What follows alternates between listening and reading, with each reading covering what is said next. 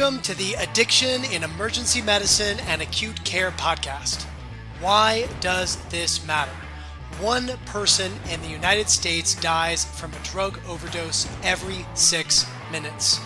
We, as healthcare providers, must do better to treat addiction, prevent overdoses, and improve the lives of our patients and their families. This podcast is designed to provide you with simple and evidence based information on substance use disorders that you can use to take better care of your patients on your next shift. Hello, friends and colleagues. Dr. Casey Grover here again on the Addiction in Emergency Medicine and Acute Care podcast to welcome you back to another episode. And I am so excited for this episode. It has been on my to do list for quite a while. Today, we'll be talking with one of the substance use navigators at my hospital about his work. So, with that, Austin, welcome to the pod. Let's start with you just sharing who you are and how you got to being a substance use navigator. Yeah. Hey, everyone. Uh, I'm Austin. Um, I work in the emergency department at our hospital as a substance use navigator, and I have zero healthcare uh, background or knowledge or workforce. Uh, so if you look at my resume, it's kind of surprised that I work here, but what I do have is an extensive knowledge of addiction and lived experience. So um, I'm originally from Ohio, but through addiction, I've wandered out here to California, and this is where my recovery home and my network and my support is. And uh, this is now where my work is. And the work is very great. We have a lot of work to do, but uh, you know, when you love what you do, it's not really work, right? So well said. So let's start with the first question. So when people ask you what what you do for a living, how do you explain your role as a substance use navigator to people? Yeah, first I'll tell them substance use navigator, and they'll never get the name right. They'll so confused on what I just said. Uh, I have had to break it all the way down lately as to a emergency drug and alcohol counselor. I like uh, that. Uh, that rings a bell a lot yeah. faster. Um, even even the nurses call me the substance abuse guy. Um, but when people ask what I do, uh, I tell them that when people come to the emergency department, they're usually at the worst spot that they've ever been in, or they're in an emergency. They're not coming because they feel great, or maybe, hey, I'm kind of thinking about recovery. They've hit a spot where uh, they're almost at the end of the ropes. So uh, I tell people that I intervene through a referral of the doctor and I just I just talk with them and just see what's going on. Every patient, every situation, every drug and substance is different and it reacts to different people different ways. Um, so my job is just through quick motivational interviewing and building a relationship with them is to see if they want help and if they do, what is the right help for them. Very nice you know and just, just to kind of better understand your, your work as a substance use navigator um, walk us through a case of yours recently uh, in the emergency department obviously not sharing any specific patient details but more just the case in general. When did you get involved? How did you get involved? What were you able to do? What was the outcome? Just kind of put us in your footsteps on a case in the emergency department. Yeah i we just had a, a really good victory this week, and I'm I'm really proud um, about it. I just uh, so we also have uh, an EM, EMS BUP team. Uh, so the patient actually uh, was found by them, and they came to the emergency department afterwards. I got a referral. I went and checked on the patient, um, and then about five or six months of trying to get the patient help, phone calls, talking with mom, uh, just kind of going through it. Um, you just build these relationships with people. You check on them daily. They come in the hospital three to four times, and it's always when you're not working. Um, you talk to them. They get new phone numbers. You got to track them down. And then one day they just say, "I'm done. I'm ready. What do I need to do?" And uh, I think it was Tuesday. Um, the patient came in. I'm sorry, it was Monday. The patient came in and said that they were ready for help and they got into a treatment program. And I just remember I walked in the room and the patient was just crying, just bawling. And as soon as I walked in, it just like she immediately just got better because she knew she was in good hands because we've been working for this for so long. So, um, yeah, it was a really great, a great win for everybody. So, very nice. Yeah, I, I'm thinking in my own mind of patients that you and I have worked on together where they finally have that moment of I'm ready. Yeah. So uh, I didn't put this in my pre-prepared questions, but I just want to kind of bounce this off of you. So I think it's probably interesting for us to unpack what I think you do, and then to you to for you to tell me what you think you do. Okay. And I would assume, um, you know, my colleagues in the emergency department. Um, you know most of them as physicians don't really have a lot of substance use experience. I mean some of them treat you as though you are a consult. You're the expert. So what i think of is i go in and i say okay what's medically the issue? What's the diagnosis? What's the medical treatment? And i look to you for engagement support and being that kind of that connection that if the patient's not ready today they've got your card or they they get a call or a text and when they're ready you kind of put the wheels in motion to get them where they need to be. That's how i see what you do. How does that compare to how you see what you do? Yeah that's really good. Uh so what it is is it's it's a relationship building. It's it's building that trust. First and foremost these patients want to know that they're not going to get stigma, they're not going to get turned down. They want to know that you care and that you understand where they've been. I pull my lived experience card out almost all the time because as soon as I do, their guard goes completely down. Um, it even helps that I was in the same hospital with the same emergency emergency department with the same issue, uh, and I can even tell them what room I was in when I was going through it. And um, you know, I never know what I'm walking into. And I would say about 80% of our work happens post emergency department. So I know that they're not going to get the quick fix that they need right away. Uh, if they if they do get admitted, that's a different channel. But when they come to me, um, I just want to first let them know, like, hey, we we're here to help you. We're here to support you. Uh, here are a list of resources, but tell me what's going on. Tell me what family uh, is involved with this? How can we help them? And then uh, just depending on what level of care they need uh, and going through the different resources, we talk about what the options are. Of course, insurance is always a big issue. Uh, and not right away will they leave the emergency department and get into a program.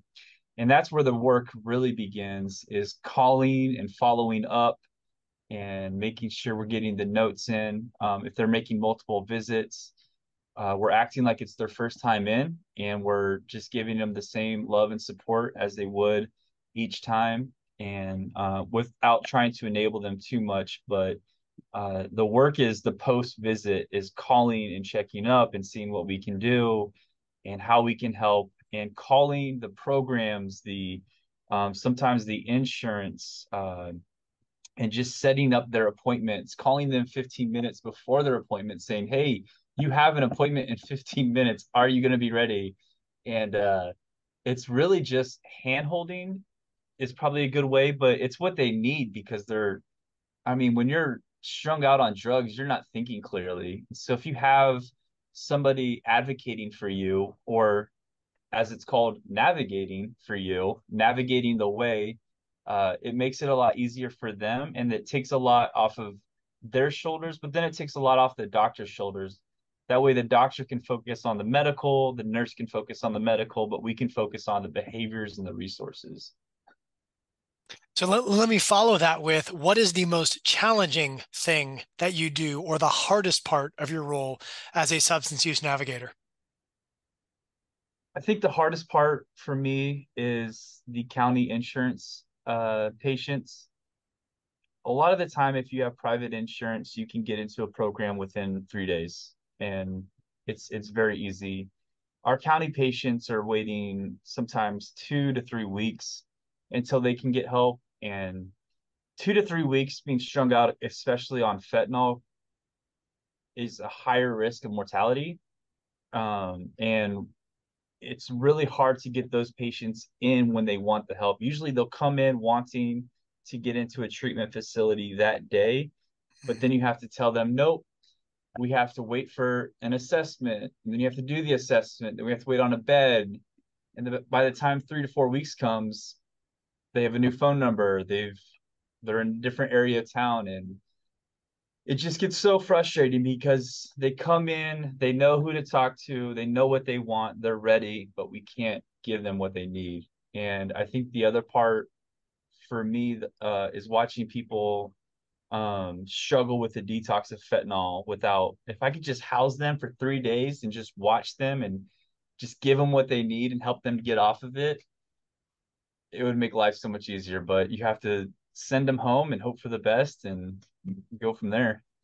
yeah, just for some context. Um, so yeah, that um, you know, uh, to the listeners, it's just we're talking about uh, Medicaid, and in California, that's Medi-Cal, and in California, we have a specific kind of system, I guess. It's kind of a non-functioning system where patients who have Medi-Cal have to go through a particular pathway and get a specific assessment done. They have to meet certain criteria. It it it's a whole thing. And, and to your point, I mean, I had one patient go from ER to residential with you know a private insurance. So um, and on the flip side, though, I do have to give kudos to our local Medi-Cal in that they have waived any referral authorization for any patient with opiate addiction getting follow-up. So um, I've actually been really grateful that, you know, for our, our, opiate patients, they can go ER and see me next day without having to get a referral. So we're, we're trying. It's it's still it's yeah, it still can be a pain.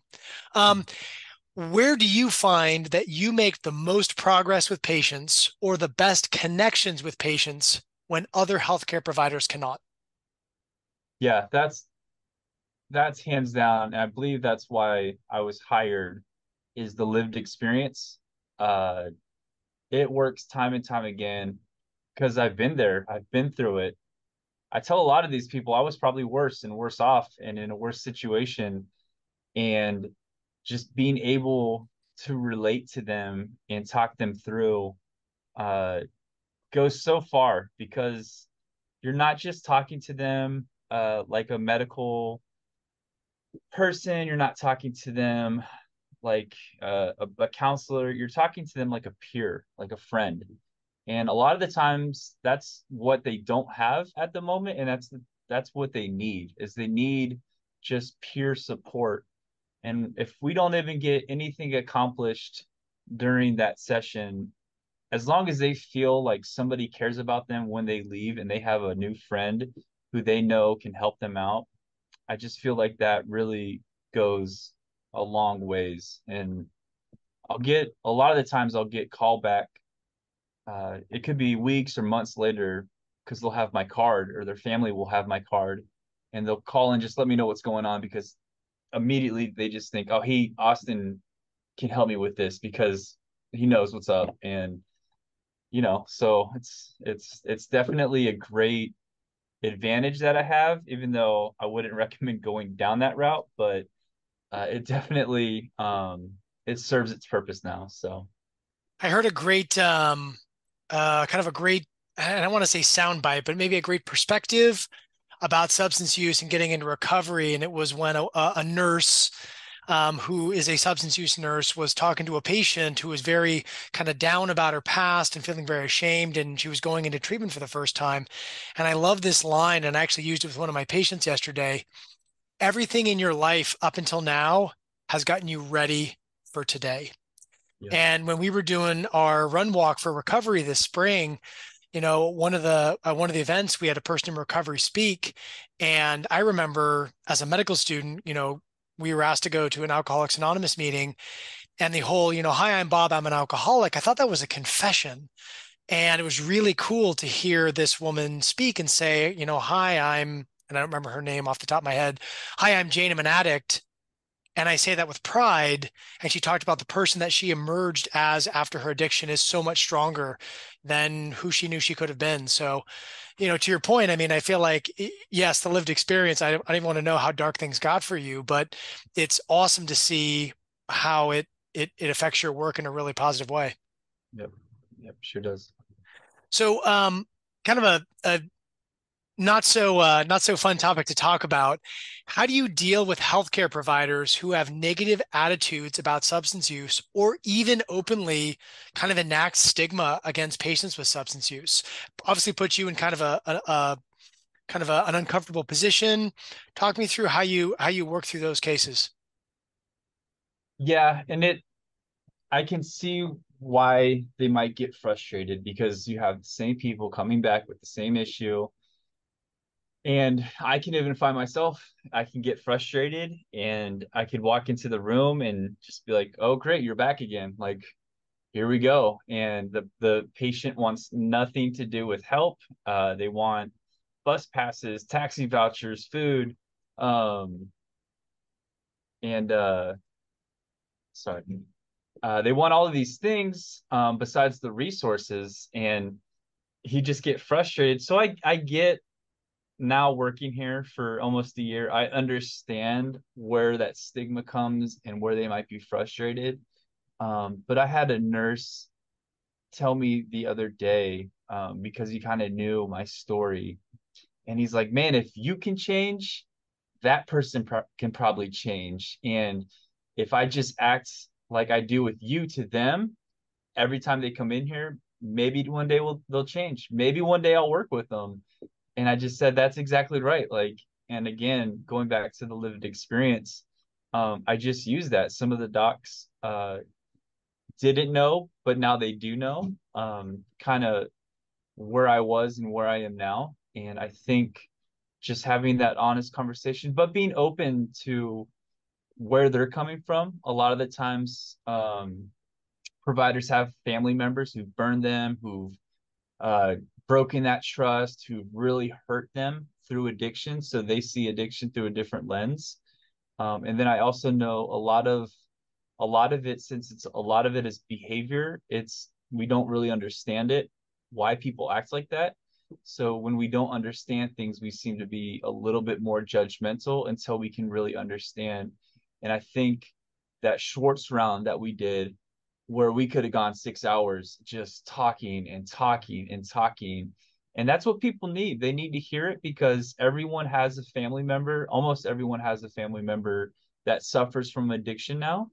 And I'm sure they would just love to vent and get it out, but they can't. So I think for me and the providers, just having that patience with them and helping them see through it and kind of, again, navigating them through what it looks like on their end to help somebody. Um, so yeah, it can get difficult, but it's worth it. Yeah, I find sometimes that, you know, I'm, I'm in the emergency department, we're crazy busy, somebody comes in and I start to feel myself kind of judge. And I have to remind myself I'm board certified in addiction medicine and care enormously about these people. I have to really kind of check myself. I'm like, oh, why are you here? We have like eight code strokes. What's going on? I, I got to take a deep breath and be like, okay. The other thing I think it's also interesting is just when people are in crisis, it's so much harder. In my practice, in the office, man, it's it's great. You know, people are doing well. The ER is this really artificial, weird environment, and just the emotions, the stakes are so high. So, um, I, I certainly appreciate the the the calm that you bring when I ask you to see a patient. yeah, and I I know I just caught myself today because uh, I see patients that I come back and I'm like, hey, it's it's so good to see you, and I could just tell tell they're like, really, I'm I'm back in the ED again. I'm like, yeah. well, you know what I mean. Yeah, yeah, yeah.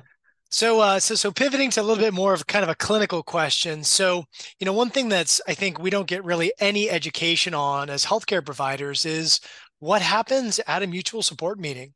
Like, how is Narcotics Anonymous different from Alcoholics Anonymous? Are the meetings an hour? Are they two hours? Who runs them? So, you know, one of the things that I think for me is a little bit of a black box um, is kind of our local milieu of meetings. Like some of the meetings have personalities. I mean, I know I tell my patients go to a meeting. If you don't like it, don't give up, try a different meeting, find one that feels good for you. So once you've gotten to know a patient, how do you try to match that patient with a particular program or a mutual support group meeting to really kind of get them what, what you think is going to be successful? Yeah, our the Monterey County, especially Monterey recovery groups, we have our giant large culture, then we have our subcultures. all within each other. Uh, we can cross each other's paths, but we seem to all have different cliques of who we are and what we believe in our support groups and what keeps us sober. Uh, I know for like the Alcoholics Anonymous, they usually just like alcoholics, even though somebody with drug use can attend, and vice versa. But there is a little bit, it seems like a divide sometimes. And I know this when I was going through AA and NA. I remember when I was in AA, I would think like, well, at least I'm not doing drugs. And then I started doing drugs and I went to NA. I'm like, man, I'm not going back to AA. Like those guys are not for me anymore. And if you just and then they have, you know, heroin anonymous and they have all these other specific groups for one thing. And I tried them all and I just realized any meeting really works because you're not there to talk about the specific substance. You're there to listen to the stories of other people. And a lot of that helps you depending on what stage of recovery you're in and it allows you to ask for help.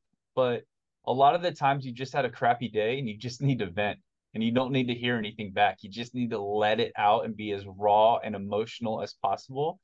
So I'll I'll kind of gauge somebody just based on their their background. Uh, that's why asking about family, asking about work, uh, asking about how they grew up, like really digging into the personality to see what they'll fit for um, and really asking about if they're having cross substance use um, so a lot of the aa people uh, or alcohol uh, use disorder people will really do well in alcoholics anonymous um, because it's just kind of the same crew.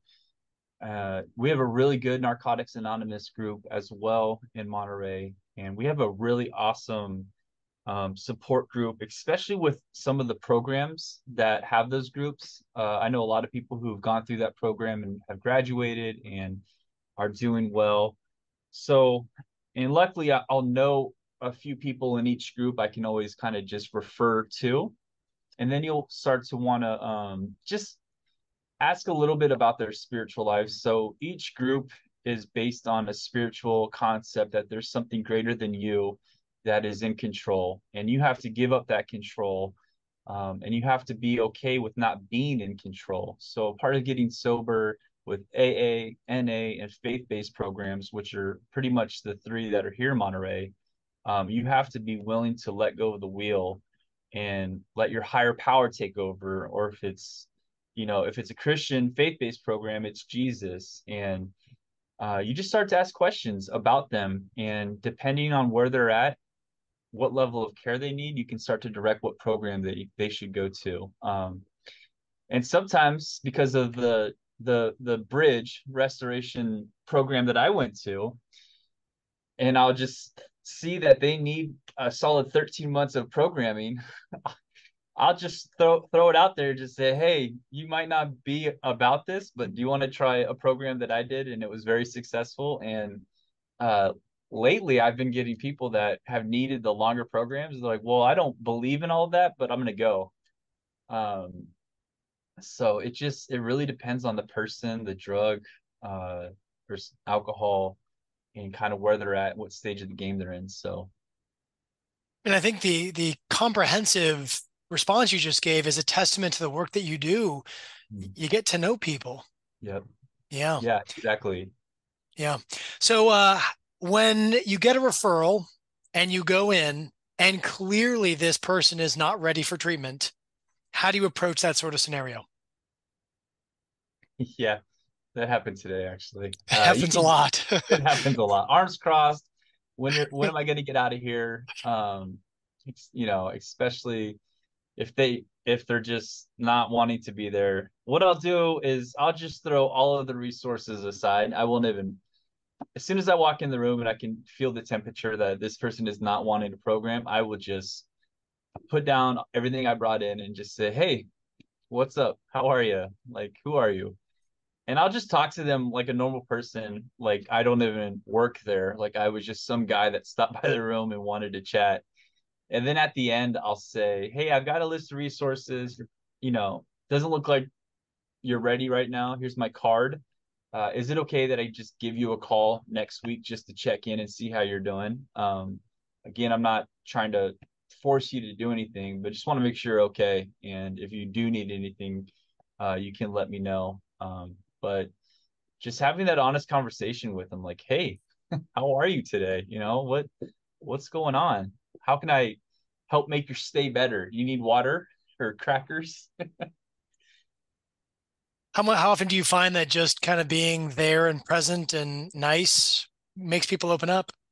A lot. It it it helps a lot. I've actually um I've even had to change my attire. I don't know if you remember, but when I first started, I wanted to be the GQ of substance use navigators and look all sharp. So I was wearing like a suit and the white coat. And, oh yeah, I remember. And, and I could just feel when I was talking to people, they're like, "You don't, you don't understand."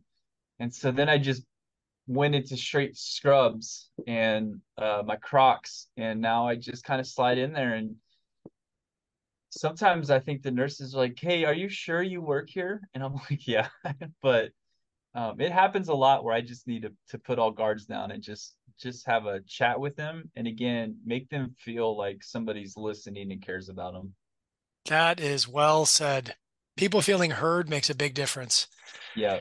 Yeah, I know you mentioned uh, kind of one case that was a win for you recently, but just you know I, I, feel like for me when i'm in i'm in the clinic you, you, know you see these transformations it's just it just nourishes your soul of just wow people helping people making a difference getting people back to their loved ones tell me about a win that you've had as a substance use navigator that really reminds you why you do what you do yeah i think there's a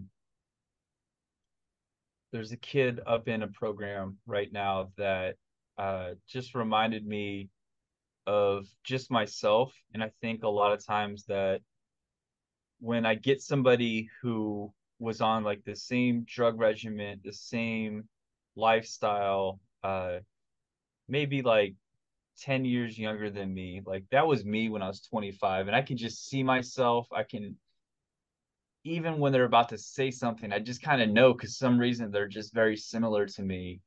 Uh, when that person was down and out and now they're just doing so well and i get all of these reports back that they're just crushing it they want to join the military um and life is good again they got their family back i you know i, I hold on to that and i actually contact and, and want to hear about that person when i need it. Like I, i'll i'll send the director a message and just ask about it and then they'll give me like a good report and it just fills my tank up more. And it just reminds myself that out of the the 20 people that I see one will probably get help but that one person will then turn around and help others. And so gradually through the next couple generations if we can just focus on just pouring into that one person the person will turn around and do the same and then we'll keep this this addiction you know, we'll keep fighting. So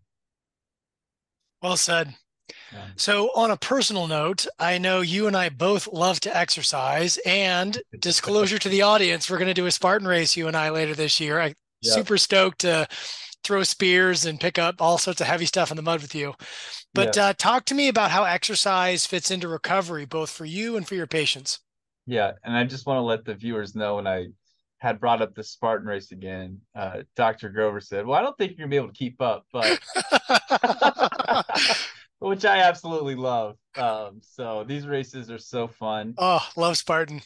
They're oh, they're and and we just did one. Uh, the 16 of us ran as a recovery uh, group in a couple weeks ago, and there are just so many things that a Spartan race shows you in recovery, the obstacles, running with people, uh, thinking you want to give up, but you don't give up, tumbling down the hill and picking yourself back up. If you run a Spartan race and you're in recovery, you'll see a visual demonstration of like the race that you're about to run in recovery. But you finish, you know, one day you'll finish that race and you'll get a medal and um, you'll be excited that you stayed sober, but it's not going to be easy. Um, so I'll go back. I've, you know, I was in the Marine Corps. Um, I was kind of a wannabe bodybuilder back in the day. I loved lifting weights. Um, I got into steroids. I took a bunch of supplements. I thought I was all that. And, uh, you know, I just, I, I found that that became a new addiction. And I actually had to stop lifting like I did um, about three years ago. And I got into CrossFit and I started out CrossFit just the worst. Absolutely, just I thought I was the man. I thought I could do it, and then all these they're doing muscle ups and they're doing they're throwing 225 over their head and screaming. And uh, I've realized that my CrossFit community, in so many ways, is my like little recovery community too, because all of that energy that I used to put into going and scoring and just wasting all of that time and money trying to get a fix all I do is put an hour into my workout regimen and those endorphins that fire fire off last all day. And that's a natural high. Your body produces chemicals that gives you a natural high and a feeling of accomplishment. And uh, physical fitness for me has been just an absolutely key part of my recovery. And I'd like to get other people involved with kind of what I'm doing because it builds that sense of community um, and it allows me to just let off all of that steam in a healthy way. It's really my coping. It's one of my coping skills. So mine too. Yeah, and I just I love it. Like I love CrossFit, and because I'm not good at it, you know, it humbles me, and I'll never get to a point where I'm like, oh yeah, I'm crushing this workout right now. I'm usually on the floor, huffing and puffing and just wishing I wasn't there. But yeah, it's funny. I, I finished my shift in the emergency department today and I was all kind of tired. I'm stressed. You know, you and I had that last patient. We were trying to get admitted together. And I, you know, I called my family and I was kind of in a gruff mood. And I said, Tell you what, I'm going to go exercise and I'm going to call you back. I'm going to be a new person. I mean, even just like a 15 minute walk outside just recharges me. Yep. So absolutely. I mean, I and one of my patients asked me because, you know, she's got a lot of trauma from you know her work and her career, and the ER is not a pleasant place sometimes. I mean, I still have memories when I took care of a woman who hung herself, and mm you know, she asked me, she's like, Dr. Grover, how do you cope? And I said, I got to be honest. I promised myself I would never be too busy to exercise. I got to get at least an hour every day. I will get up an extra hour early, you know, bleary eyed post swing shift in the ER. I make time to exercise. It just, it keeps me whole. Yep. I absolutely yeah. agree. I think it's a good encouragement for people to, to get into exercise and health because, you know, your body's been out of it for so long. It's good to start building your body back up. Yeah. Well, tell you what, you talked about your patients crushing it. I got to be honest, Austin, you've been crushing this. You nailed all my questions. Before we wrap up, anything else that you wanted to share about your work as a substance use navigator in our emergency department? Yeah, you know, and I think just being honest and real and raw about the job. Um, you know, thank goodness my wife is in recovery. We have the same spiritual belief and background and you know, if it wasn't for what we believe in and her and our relationship, you know, this this job can be tough. Um, you know, I've had some buddies come in here. I've had a buddy pass away here. I had to watch him get CPR, not make it, and um, there's a lot of losses. There's a lot of L's in the work too, but it just it makes me think how much more of a need there are for substance use navigators, for drug and alcohol counselors and just how much work can be done and what a great field and opportunity it is for people to get into and give back and a sense of belonging and accomplishment. And you know i just want to say to anybody who's listening to this um if you need help and you feel shamed or you feel like you have nothing to give or your life is over or this is just the way that life is for me or it's going to be. You know those are all just lies negative self-talk that we tell ourselves that is part of addiction and that doesn't have to be the case anymore. Um doesn't matter how far or deep down you are in a hole you can always get out of it. There's always a way out. So if if you have a family member or a friend who's struggling or if you're the one who's struggling reach out call somebody get some help there's so many different services now in america because it's an epidemic and people want to help you and they want to be there for you. Or if you're in the healthcare industry and you're listening to this, um, this is a big deal. People in recovery, people with addiction, usually have another side of their personality where they can really make stuff happen and do great things in life. They just need the chance to be sober. Um, so that that that one chance that that person gets and they run with it, I guarantee they'll change different different people's worlds. So um, I just want to encourage people. It doesn't matter how bad it gets. There's always, as long as you're alive, there's a way out. And I just want to encourage you to take it, reach out, call somebody, um, and you know, we we just want to help you. So. I, I am just listening to you. I'm thinking I I thought you crushed it. You just crushed it even more. Well played, my friend.